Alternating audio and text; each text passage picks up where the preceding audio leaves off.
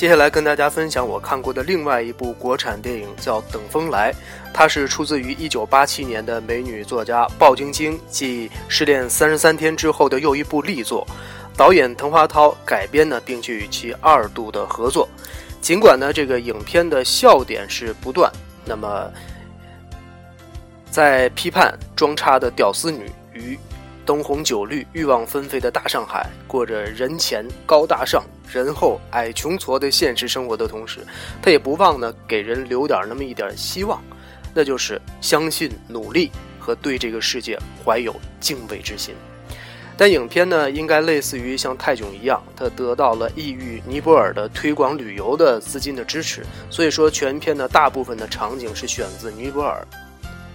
呃，好在影片呢没有走那种屌丝女和高帅富最终走到一起的狗血的桥段，啊，我们应该感谢这个年轻的原著的作者能够直面新的社会阶层矛盾这一题材，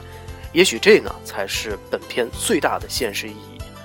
但明显的这一部分，它曲折的故事还是琢磨比较少，那么冲突也有限，故事相对显得比较平。比如说，其实应该可以设置一个在异域尼泊尔呢，呃，绝对可以改变这个主人公彼此境遇的一个故事，让两个阶层的人能够顿悟世事之无常。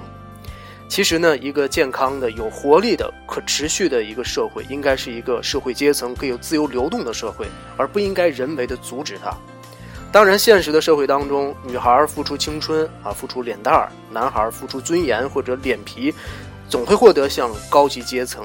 进阶的这个门票。但无论怎样，知道自己是谁，究竟靠保鲜期异常短暂的硬件来获得门票，还是依靠可以不断提升、一生可以更新使用的软件来获得门票？相信不同的价值观的人选择肯定不同。当然。这里不排除和绝对推崇任何真爱的跨越阶层的携手。无论现实如何，无论你是谁，都不要忘记那个可以让你起飞，也可以让你着地的翅膀。起飞的是向上的动力和坚韧，那么落地是接地气的平淡和从容。人生缺一不可。